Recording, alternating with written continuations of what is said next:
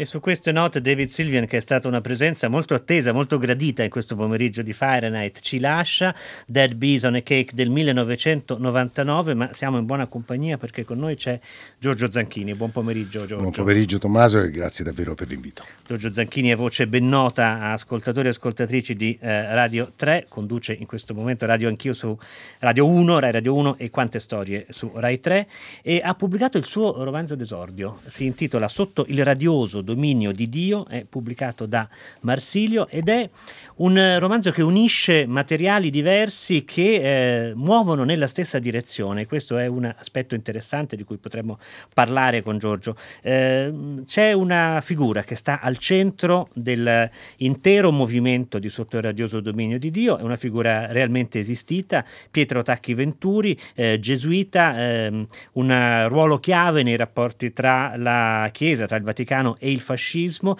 e anche una persona di grandissima influenza in mille direzioni diverse, in mille ambiti diversi. Eh, Pietro Tacchi Venturi è eh, nella finzione del romanzo, che però, come poi spiega una nota finale, è abbastanza vicina alla realtà, il, non proprio il capostipite, essendo un ecclesiastico, ma comunque il, um, il proprozio, diciamo, dei bisprozio. due bisprozio di eh, Giulia e Matteo, due cugini che eh, ragionano insieme sulla sua figura. Eh, il romanzo si articola, diamo subito una mappa e poi chiederemo a, a Giorgio di farci da guida poi ne, più nel dettaglio su quattro parti. La prima è dedicata alla figura del capitano, che è il nonno comune a Giulia e Matteo, e il suo, eh, il suo, la spedizione militare in Russia con l'Armir, poi il ritorno in Italia eh, fino alla sua morte. Eh, poi, sono, mh, poi c'è invece una seconda parte di dialogo con una figura di storico che eh, incontrando Giulia Giulia e Matteo cerca di stabilire se Pietro Tacchi Venturi sia stato un antisemita oppure no. E poi abbiamo due parti finali che sembrano slegate, cercheremo però di capire i, i nessi con quanto li precede, che eh, riguardano il tema della morte, della morte di un familiare, del padre di Giulia, del, della madre eh, di Matteo. Ehm, e mm, forse quest'ultima è più sulla figura di Matteo stesso, sul modo in cui si evolve. Il, se dovessimo tracciare un arco che raccoglie tutto sotto il radioso dominio di Dio, direi che sarebbe da una parte appunto la figura di Tacchi Venturi, la figura di una un uomo di potere, un uomo misterioso, un uomo mh, che ha profondamente influito sulla vita di tutta la sua famiglia per diverse generazioni e che al tempo stesso sembra eh, difficilissimo da inchiodare, da eh, riferire a una personalità ben precisa. E, mh, e dall'altra parte il tema della morte, che ha molto a che fare, anzi direi che è onnipresente, un po' come Pietro Tacchi Venturi. Ora, tu hai descritto l'architettura, insomma il tentativo di architettura, perché poi sulla struttura ho provato a lavorare molto, ora non so se riuscendoci o meno, ma insomma partendo e mettendo al centro la figura di Pietro Tacchi Venturi. E il titolo del romanzo, Sotto il radioso dominio di Dio, rimanda a quattro righe da quel bellissimo romanzo che è Anatomia di un istante di Javier Cercas. Ora provo a ricordarle a memoria perché secondo me aiutano a capire anche il tentativo di operazione che ho fatto io. Tejero sognava una Spagna ridotta a una caserma un luogo eh, perfetto in cui regnava un ordine perfetto, fraternità e armonia, regolato da squilli di tromba e rintocchi di campane sotto il radioso dominio di Dio. In estrema sintesi, questa è l'idea, anche qui se vogliamo usare un po' delle etichette di comodo, ma insomma clerico-fascista del, del mondo, dell'universo e poi dei rapporti e delle relazioni fra esseri umani. Eh, Pietro Tacchiventuri è stata una figura obiettivamente ambigua e a me insomma, ho provato a, a metterla al centro di un racconto, c'è anche una nota di autobiografia, mettiamola così, nel senso che Pietro Tacchiventuri era il fratello di mia bisnonna ed è stata una presenza molto ingombrante non soltanto nella storia della Chiesa e nei rapporti fra Chiesa e fascismo, ma anche all'interno della mia famiglia. E lì ho provato a lavorare sulla ricezione della memoria, perché come succede in tutte le famiglie, in qualche modo noi tendiamo ad addomesticare, ad accomodare la memoria, a piegarla un po' ai nostri desideri. Io ricordavo appunto la ricezione da parte dei miei nonni, poi dei miei genitori, dei miei zii, sempre in una luce positiva, eh, laddove invece andando a studiare la figura di Pietro Tacchiventuri emerge, eh, tu l'hai sintetizzato citato poco fa, il quadro di un uomo che ha avuto un'influenza notevole, che ha avuto un rapporto molto ambiguo, ambiguo con il fascismo, che ha avuto un ruolo forse ambiguo anche con Pio XI e Pio XII, ma che soprattutto si è ingerito in, e cito un numero non casuale, 3.500 questioni, Terra, sono state 3.500 questioni, qui diciamo fonti documentali precise, eh, dura, che appunto si occupavano del rapporto fra eh, Vaticano, Santa Sede e fascismo. Perché poi tu dicevi e questo racconto che copre l'arco di, una, di un secolo parte da Tacchi Venturi, da quest'idea diciamo definita, gerarchica, ordinata del mondo, dell'universo, è un'idea ovviamente cristiana, cattolica dell'universo, poi deflagra eh, nel, nel, tardo e tardivo eh, recepimento di quella lezione nei due nipoti, Matteo e Giulia, perché, e soprattutto il, rapporto con la morte.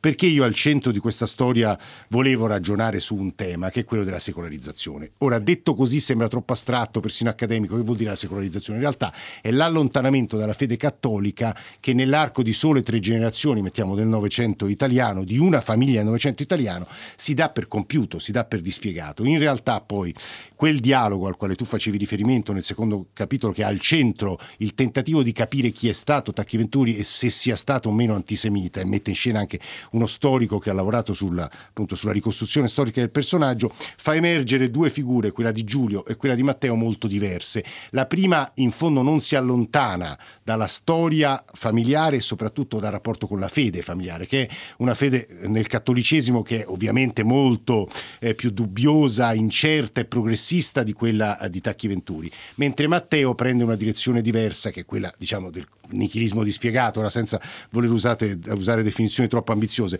ma quello che mi interessava, insomma l'ipotesi sulla quale mi interessava lavorare era, ecco, quando si decostruisce e si sfarina un'idea di mondo così solida, così precisa, così ordinata, che cosa accade alle generazioni di fine Novecento? Nell'un caso una fede eh, appunto dubbiosa, incerta, sofferta, nell'altro l'abbandono di qualsiasi riferimento valoriale, chiamiamolo così. Insomma, Giorgio Zacchini è più Matteo o più Giulia? nessuno non... sono frammenti e pezzetti Pezze, sparsi qua e là.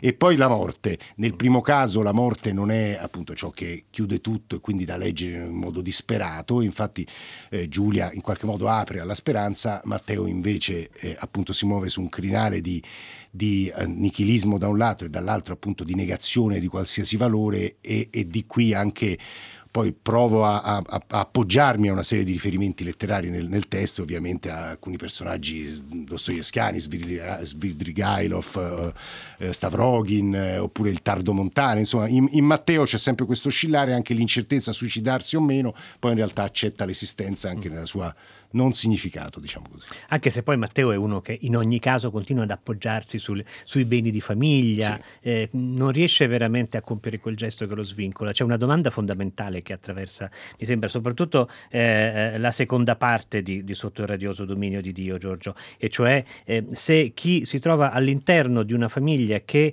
è stata molto coinvolta nella storia è in grado di giudicare, è in grado di giudicare la storia e e, e, chi ne ha fatto parte. Per esempio mi ha colpito il fatto che Matteo nel condannare nettamente, forse eh, con uno sguardo storicamente più disincantato di quello di Giulia, padre Pietro Tacchi Venturi, però insiste sempre molto sulla dimensione di scandalo sessuale del fascismo, di oppressione sessuale, che mi sembra qualcosa di lievemente morboso e secondario rispetto a ciò che si potrebbe imputare al fascismo. E quindi mi fa pensare che effettivamente questo elemento familiare, intimo, di eh, effetti letterecci, diciamo, si, sì, si tu, hai, tu hai ragione secondo me perché in realtà ogni volta credo che un essere umano fa una ricerca ricerca su se stesso e, su, e, sulle persone, non dico sui propri avi, ma insomma anche i propri genitori, i propri nonni, cui, la, la, tradizione dalla quale viene in realtà sta facendo un'indagine su se stesso. Quando Matteo appunto indaga sul fascismo e il sesso, mettiamola così, il fascismo e l'eros, sulla, sul nonno e le ambiguità alle quali dà spazio la figura del nonno. Ha fatto ben di peggio, se ha fatto ben di peggio, non è quello il centro, era la mia reazione di lettore, sì, Giorgio. ha fatto ben di peggio, quello sarebbe molto secondario perché l'antisemitismo è senz'altro un fenomeno molto più grave, molto più serio, ma chiaramente, chiaramente credo che Matteo stia facendo i conti con i propri fantasmi, i propri fantasmi e quindi in realtà la questione dell'antisemitismo eh, travolge meno generazioni che nascono comunque con il privilegio dell'essere nate dopo. No? Io nella postfazione uso quell'espressione, in realtà era quella che usò Helmut Kohl a proposito del nazismo, cioè il rapporto con il nazismo, io ho avuto la fortuna di nascere dopo, no? il privilegio di nascere dopo. In questo caso eh, i fantasmi, gli spettri, la questione della sessualità stanno per lui, per il personaggio e infatti Giulia, la deuteragonista, gli dice ma che ti stai lì a baloccare con questi fa- falsi problemi, pseudoproblemi, chi se ne importa, in realtà che stai lì a cercare delle tracce che magari sono molto flebili, perché devi trovare significati anche laddove non ci sono, perché in realtà lui lì sta parlando della ricostruzione di un intero sistema di valori, dei quali l'ipocrisia sessuale è soltanto uno dei tasselli, mettiamolo così. Ehm, affrontiamo anche forse subito con Giorgio Zanchini la questione dell'antisemitismo di Pietro Tacchi Venturi. Qui c'è anche una dimensione puramente diciamo, lessicale, terminologica, sì. antisemitismo, antigiudaismo, indubbiamente direi antigiudaismo cristiano, sì. eh, forse non razzismo biologico, eh, c'è però qualche cosa che unisce queste due categorie. Sì, per alcuni storici, per alcuni studiosi del tema, ad esempio, è una distinzione di comodo, in realtà fanno entrambi parti della grande famiglia razzismo. Ora, io non per difendere, anche perché sinceramente appunto non, non ho nulla a che fare con quella tradizione e, e diciamo l'ho combattuta anche per, per, tutta la vita, però secondo me quella distinzione può essere fatta fra antigiudaismo e antisemitismo. L'antigiudaismo, quello razziale, quello biologico che abbiamo conosciuto anche in Italia, perché il manifesto sulla razza ci dice anche quello che era molto forte ovviamente nel, nel mondo nazista, nel mondo tedesco, non è parte di un pezzo della tradizione cattolica italiana e Pietro Tacchiventuri Venturi si iscrive, ora l'altro giorno un mio zio storico della Chiesa mi ha mandato una lunghissima mail in cui mi spiegava come tutto nasca da Diocleziano, in realtà quindi toglieva qualsiasi responsabilità ai lontanissimi eredi di quella tradizione perché è figlia di periodi storici in cui appunto la contrapposizione era stata molto forte, ma in realtà perché dico che secondo me vanno distinte le due tradizioni? L'antigiudaismo è cosa diversa dall'antisemitismo, perché l'antisemitismo diciamo, colpisce nel caso tedesco e anche nel caso italiana, italiano manda eh, magari nelle camere a gas gli ebrei in quanto ebrei, in quanto fra mille virgolette razza ebraica.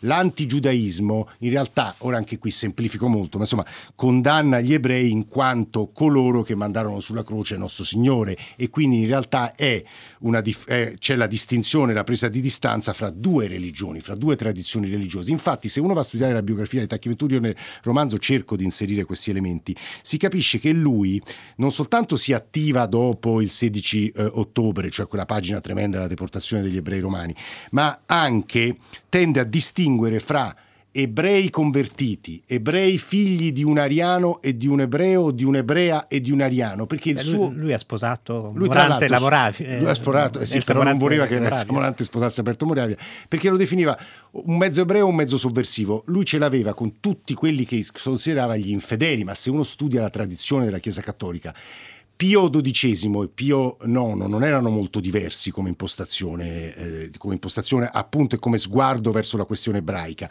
E Pio, Pio XI in realtà no, Pio XI era antifascista. La famosa enciclica, ora senza entrare troppo nei dettagli, ma la famosa enciclica non pubblicata e anche il discorso che rivolse ai radiofonici, peraltro noi siamo qui, ma i radiofonici belgi in realtà dicono che eh, il, il, il seme è lo stesso, i cristiani sono figli della cultura giudaica, sono i nostri padri, i nostri nonni e quindi la discriminazione tra uomo e uomo, tra donna e donna sulla base razziale eh, va respinta in toto. Eh, Pio X da quel punto di vista fu molto coraggioso anche rispetto al rapporto con, con la Germania, mentre se uno va a leggere gli epistolari, le posizioni di Gaspari, cioè il cardinale, il cardinale che poi sottoscrisse Patti Lateranensi, ma anche di Tacchi Venturi, lì l'obiettivo è la conversione, cioè il portare coloro che sono ebrei dentro il seno della Chiesa Cattolica. Può essere anche mostruosa perché eh, mi è stata anche rivolta l'obiezione, ma non è ancora peggio, diciamo, salvarli al prezzo della conversione? Io questo dialogo cerco di inserirlo nel romanzo, cioè perché a un certo punto lo storico Matteo dicono ma non è ancora peggio, ancora più, più vile, più basso, imporgli la conversione purché eh, pur, eh, la, la, la, salvezza purché si convertano e Giulia lì in modo molto più pratico, in fondo la storia questo ce l'ha insegnato, senti però l'importante l'importante che si salvino la vita. E tra l'altro Tacchi Venturi questo, questo, questa questione gli piombò in famiglia perché una sua nipote, figlia di, della sorella, si sposò a un avvocato ebreo. Quindi, Però eh, c'è l'accettazione eh, comunque del fatto che uno Stato ha diritto di avere delle politiche che limitano i diritti dei cittadini sì, ebrei perché queste... era un uomo d'ordine. Eh. Una, vogliamo parlare anche di classe, perché c'è molta classe, nel senso proprio delle classi sociali in, sì. in questo libro e a volte quando... Ehm, Giulia e Matteo faticano sotto il peso di questa ingombrante tradizione che appunto che possiamo forse senz'altro chiamare clerico-fascista, l'impressione che si ha soprattutto in certe pagine sui circoli romani frequentati dal padre di Giulia, che ormai non è forse più né strettamente clericale né strettamente fascista, ma comunque è un uomo di potere, ecco si ha la sensazione che poi il distinguo fondamentale sia quello che a un certo punto chiami lo snobismo di Pietro Tacchi, Venturi, la sua volontà di incarnare un potere religioso religioso, ma prima ancora politico quasi. Sì, io questo cerco di eh, farlo emergere soprattutto attraverso quella furia distruttiva di Matteo, perché la furia distruttiva di Matteo riguarda l'eros, riguarda l'antisemitismo riguarda anche le distinzioni sociali, cioè eh, ad avviso di Matteo, e in parte cerco di, di farlo capire attraverso mm, soprattutto gli ultimi due capitoli, eh, lui cerca di smascherare questi dispositivi di selezione che a suo avviso sono ovunque e si nascondono magari sotto forme diverse che sono, non dico figli di, figli di quella tradizione perché sarebbe molto scorretto, perché la tradizione liberale può essere anche anticlassista, essere appunto antifascista, anticlassista, però cerca di smascherare quei dispositivi, lo fa in una maniera un po' furiosa noiosa, forse un po' pigra, forse un po' passiva, però quello che dici tu sul, sulle classi sociali, sulle distinzioni sociali, secondo me è figlia di quella visione del mondo, un mondo ordinato, e ordinato significa anche in classi sociali. Ecco, um... C'è una via d'uscita in realtà a tutto questo, perché mh, Giulia rimane in qualche modo nell'orbita di, una, di, un cattolicesimo che non sa mettersi radicalmente in discussione parlo di un personaggio di romanzo sì, ovviamente. Sì, certo, certo, certo. Eh, Matteo arriva a sognare un, quasi un atto terroristico e poi alla fine mh, si rassegna, trova un suo percorso eh, di, anche direi di autoaccettazione, ma in fondo è come se loro perché hanno queste radici personali biografiche alle spalle, non riuscissero veramente a, a uscirne, a uscire dalla trappola. Eh, mi chiedo intanto se questo riguardi loro, eh, la famiglia Tacchi Venturi, diciamo così, oppure il nostro paese. E, e mi chiedo se eh, insomma, questa rappresentazione romanzesca abbia un suo corrispettivo nella realtà. Allora, io da questo punto di vista sono ottimista, nel senso che i personaggi sono intrappolati e non riescono a uscire da questo. Non ci riescono effettivamente. Non, non, ci riescono, ci riescono alcuni personaggi laterali che magari sono eh, oggetto di, di dialoghi, ad esempio sì, l'amico, sì. l'amico, di Matteo, quella è una persona molto risolta, anche cattolicamente risolta, ha un'esistenza di impegno, di volontariato, ci sono dei personaggi che ci riescono. Per fortuna questo tipo di culture politiche in Italia sono state fortissime restano forti. Non voglio dire che sono fortunatamente minoritarie perché talvolta invece riemergono in maniera forte, il sistema appunto classista, se vogliamo razzista, ma forse la parola razzista è, è, è eccessiva, insomma xenofoba. E poi eh, di nuovo eh, di scarsissima mobilità sociale, l'ascensore sociale interrotto, questo noi lo ritroviamo dal punto di vista, eh, sono, sono fenomeni di lunghissimo periodo nel nostro paese secondo me, però io sono anche molto ottimista, nel senso che grazie al cielo c'è stato diciamo tra il 43 e il 45 la lotta e liberazione, c'è stata soprattutto una Costituzione, c'è stato secondo me una pacificazione, peraltro in questo momento noi insomma a Roma c'è un pontefice che da questo punto di vista sembra anni luce, gesuita, sì, tra l'altro, tra l'altro gesuita. gesuita, anni luce lontano da quel mondo gesuitico che viene descritto nel romanzo, ma insomma eh, hanno se non vinto sono riusciti a imporre una visione diversa anche del nostro paese, molto più positiva di quella che io descrivo qua, eh, appunto una componente molto forte nel nostro paese, una tradizione molto forte, la tradizione democratica, progressista, liberale, antifascista. Viene da pensare, eh, Giorgio, che paradossalmente il personaggio realmente positivo di questo romanzo sia il capitano. Poveraccio. Perché, perché in fondo il eh. capitano che parte da posizioni di uomo reazionario a dir poco, completamente inserito in un'ottica eh, cattolica super tradizionale, nazionalista e vicino al fascismo finisce col dire, leggo qualche riga che non so, forse è un documento autentico, sì, immagino. Sì, sì, ehm, in, per i nostri eroici fratelli del nord, qui siamo dopo l'8 settembre, maggio 1945, siamo appena dei tollerati. Di noi si ricordano soltanto per punzecchiarci sui loro giornali e per farci oggetto di ingiuste e malevole insinuazioni. Ciò è troppo giusto in fondo, perché sono stati loro, quindi i partigiani, diciamo, a vincere i tedeschi e i fascisti, con l'aiuto ben limitato però degli alleati e tenuissimo nostro, dei militari italiani andati al sud. Peraltro noi, lungi dal pretendere gli onori del trionfo, ci accontentiamo lamenteremmo di essere ignorati e lasciati in pace. Sembra veramente un altro uomo. Sì, in realtà eh, se poi uno legge tutto l'epistolario si rende conto che la tipica figura di italiano che è stato costretto, eh, diciamo, non dico a sposare il fascismo, ma a accompagnare il fascismo in quanto patriota assoluto. Lì eh, il fascismo a questo veniva addebitato dalla figura del capitano al, al fascismo, cioè la responsabilità enorme, a, oltre alle mille altre che ha avuto e che ha costretto i patrioti a sposare il fascismo. Nel momento in cui cade e in, que, in alcune delle lettere riportate nel romanzo l'8 settembre è davvero quella, quella, data di morte della patria, così la chiamava Galli della Roggia, insomma il dibattito storiografico è infinito, ma insomma l'8 settembre segna la, la, vita e la storia di tantissimi italiani, lì c'è una specie di apertura d'occhi improvvisa, eh? ci si rende conto che, che, di ciò che ha fatto il fascismo, ciò, della posizione in cui ha costretto gli italiani e gli italiani poi fecero le scelte che hanno fatto. In quel caso ci sono le lettere che seguono l'8 settembre che fanno anche abbastanza impressione perché ci si rende conto, ci sono dei passaggi anche molto interessanti quando, quando dice io eh, potevo guardare in faccia gli anglo-americani, cioè gli inglesi e gli americani, soltanto prendendo le armi contro i tedeschi, perché era troppo forte il sentimento di vergogna per quello che era successo. E in effetti è una storia molto italiana, peraltro. Sì, ma Capitano non diventa certamente un comunista, ma no. eh, però rimane comunque una persona che ha svolto un suo percorso, non so se l'abbia svolto Pietro Tacchi Venturi, che alla no. fine dopo la guerra no. si ritira sì, a vita privata nei suoi studi. sì ma non, eh, non rinuncia mai a quello che poi era sostanzialmente una politica di difesa della Chiesa.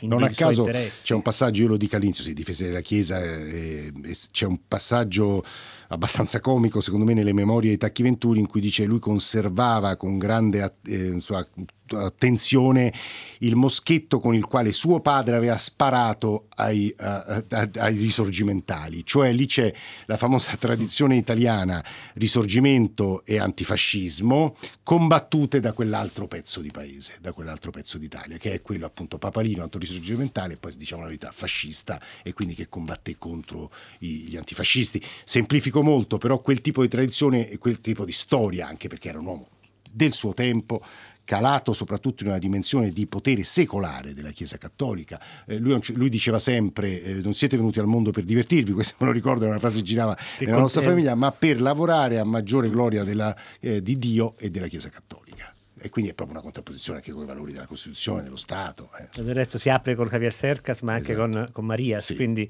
eh, c'è questo segno della Spagna eh, cattolica o comunque in relazione con il cattolicesimo, anche di contrapposizione sì. che, che, è molto forte. C'è un segno, oltre a questa frase, non siamo venuti al mondo per divertirci, che attraversa tutto, tutto il tuo romanzo, Giorgio Zanchini, ed è il segno della croce fatto sulla fronte sì. dei bambini, dei ragazzi. E quello è un gesto che immagino anche per chi ci sta ascoltando, qualcuno lo ricorderà, perché io non so chi, qualcuno di voi l'avrà semplicemente subito sulla propria fronte, sia lodato Gesù Cristo e si rispondeva sempre sia lodato. Quello è un segno che ha accompagnato generazioni di italiani. Io anche questo è un te- uno dei tentativi, insomma, non so quanto riusciti che ho provato a portare avanti questo romanzo, cioè quanto si sia sfaldata quella memoria, quella tradizione, quelle abitudini quotidiane, il cattolicesimo profondo che improntava di sé l'esistenza di tanti italiani nel giro di pochissimi anni. Ma cosa ne rimane secondo te? Di quella, è doma- è come sempre la domanda sì. da mille punti la facciamo pochi minuti dalla fine a Giorgio Zanchini, però effettivamente eh, si è sfaldato quel cattolicesimo, sì. ne è nato un altro? Eh, allora, eh, dipende moltissimo secondo me dal magistero, eh, poi per quelli che seguono diciamo, il magistero papale, dipende moltissimo dal magistero papale. Certo, poi quando vedi però eh, alcuni valori cristiani sono profondi nel tessuto del nostro paese, quelli resistono, diciamo così, sono, sono, molto forti. Quando però il magistero di Bergoglio, ad esempio sull'immigrazione, ti rendi conto che è così poco ascoltato, ma anche sul primato della povertà, chiamiamolo così, criticato da tanti, però ti rendi conto che in realtà quella è, una, è un tipo di lezione appunto di magistero che viene pochissimo ascoltato. Quindi io, no, è una domanda che mi pongo anch'io, cioè quanto resista della, di, di, quell'assetto politico, politico, religioso resta pochissimo dell'assetto diciamo di fine 800 e dell'inizio del Novecento. Dei valori del cristianesimo secondo me resta molto, non so quanto, quanto di ipocrita e di apparente rispetto al dato reale, e però eh, l'Italia, l'Italia, la Spagna sono paesi dove comunque lo, lo, lo, lo odori, lo senti fortissimo questo tessuto. Ora non so se appunto sia affatto positivo o negativo. Dobbiamo immaginare Giulia che segue i dettami di Papa Bergoglio, sì, sì, sì. Eh, appartiene a, un, sì, dire, a, un cristianesimo riformista, progressista, certo.